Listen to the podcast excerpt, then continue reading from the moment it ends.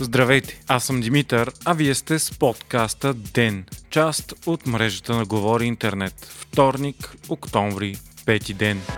Свръхмащабното международно журналистическо разследване досиетата на Пандора оказва все по-големи ефекти. Обобщаването и осмисленето им все още е трудно. И тъй като разследването обхваща десетки държави, на много места по света Пандора е водеща и световна и регионална новина. Разследването показа как стотици влиятелни бизнесмени и политици от цял свят са прикривали милиарди в офшорни зони. В повечето случаи всичко е напълно законно, но крайно неетично. В Европа обаче наличието на офшорни сметки се приема за знак за потенциално укриване на нелегални доходи. Офшорните зони са места по света, обикновено малки държави, където има ниски или никакви данъци, а имената на собствениците на сметки и имущество там се пазят в тайна. Само част от значимите имена и свързани с тях хора, които излязоха от досиетата Пандора, са тези на Владимир Путин, чешкия премьер Андрей Бабиш, кралят на Йордания Абдуа II, украинския премьер Володимир Зеленски и други. По-късно от Бърт БГ, които са българския партньор на журналистическия консорциум, извършил разследването, обявиха, че едно от българските имена, излезли от досиетата, е на Делян Пески, който беше санкциониран и от САЩ. Става въпрос за три негови офшорни дружества, които той не е декларирал, въпреки че е бил задължен да го направи, защото по това време е бил депутат. Пеевски веднага отрече изнесената информация и я обяви за невярна и манипулативна. От НАП и Комисията за противодействие на корупцията и за отнемане на незаконно придобито имущество обаче обявиха, че вече са задействали проверка по случая. От Бърт БГ, откъдето за сега са изнесли само името на Пеевски, пък казаха, че в документите присъстват около 200 имена на български граждани и следващите дни те ще обявят още. Основната новина в българската политика продължава да е президентската надпревара. Политически анализатори вече отбелязоха, че тя се очертава много по-интересна и че ще се следи с по-голямо обществено внимание, отколкото парламентарните избори. А именно от кандидатите за президент ще зависи и представянето на политическите сили, които ги подкрепят. И макар все още Румен Радев да се смята за фаворит за преизбиране, в президентската битка вече има интрига и е много вероятно да се стигне до балтаж. Междувременно днес в интервю пред Нова Кирил Кирил Петков потвърди, че целта на партията Продължаваме промяната е да получи 30% от вота. Според Петков, макар амбициозна, тази цел е възможна. Последното електорално проучване на Галъп даде на политическата сила 15,2%, поставяйки я на второ място след ГЕРБ. Кирил Петков обяви за пръв път, че би приел отговорността да стане премьер на България, ако се стигне до управление, но това не би било задължително условие, което да се постави на коалиционните партньори. От продължаваме промяната вече обявиха, че виждат за естествени съюзници Демократична България и Изправи се БГ, като с тези две партии ще се готви коалиционно споразумение още преди изборите. От партията са отворили вратите за преговорите и си има такъв народ, но на по-късен етап заради различията във вижданията вижданията за управлението на страната. Петков коментира и кандидата за президент Озан Панов, подкрепен от Демократична България. Според него Панов е подходящ за главен прокурор, а Румен Радев трябва да остане на поста си.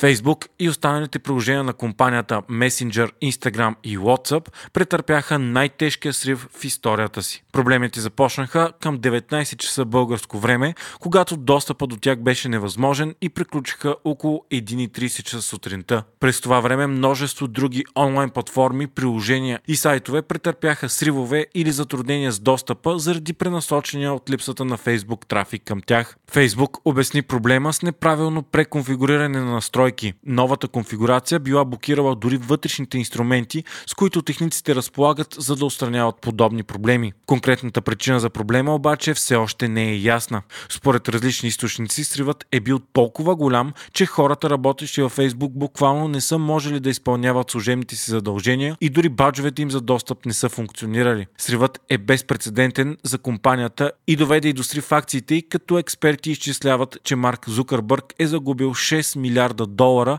от личното си богатство само за една нощ. Фейсбук е посещаван от около 3,5 милиарда души на месец, почти половината население на Земята. И тъй като Фейсбук е основната платформа за маркетинг и комуникация за милиони бизнеси, щетите от 6-часовия срив са големи. Така от компанията са изправени с поредния голям имиджов проблем. Сривът идва на фона на интервю на бившия виш служител на компанията Франсис Хауген пред CBS. Тя е била продуктов менеджер към екип по борба борба с дезинформацията. Според нея и информацията, които тя изнася, Фейсбук е приоритизирал печалбата си пред борбата с дезинформацията, езика на омразата и фалшивите новини. По думи на Халген, чрез негативно и спорно съдържание потребителите са потиквани да спорят и да се карат помежду си, а това помага на активността в социалната мрежа и е добре за рекомодателите. От компанията са осъзнавали, че ако променят алгоритмите си, това ще доведе до по-малка ангажираност на потребителите и съответно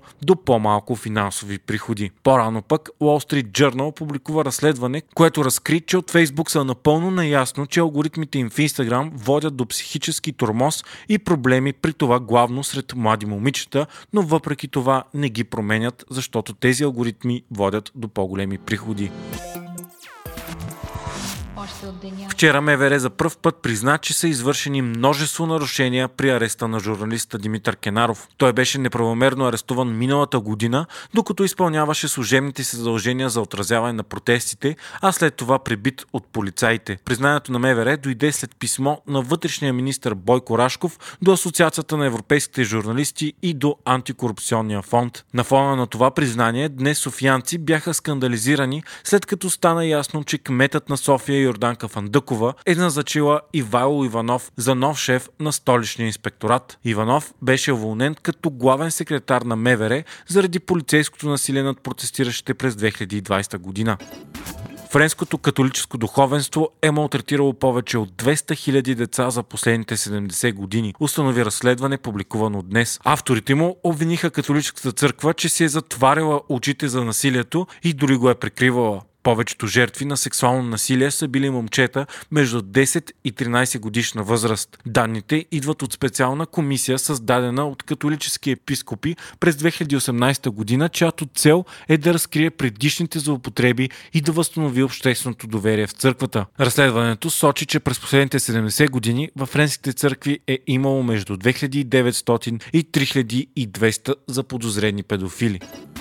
Днес бе връчена Нобеловата награда за физика. Тя отива при учените Сюкю Романа Б и Клаус Хаселман заради приноса им за разбирането на сложни системи като атмосферата и океаните и разбирането им какво се случва в тях при определени условия. Това е важна стъпка и към разбирането на глобалната промяна на климата и ролята на човечеството в тези процеси. Третият учен, при който отива наградата, е Джорджо Паризи, заради работата му за това как се отнасят хаотични състояния и флуктуации в физическите системи, от атомно до планетарно ниво. Това също помага за разбирането и моделирането на климатичните промени. От Шведската академия обявиха, че с тази награда искат да подчертаят, че моделирането на климата и предсказването на неговите промени е солидно основано на научни доказателства.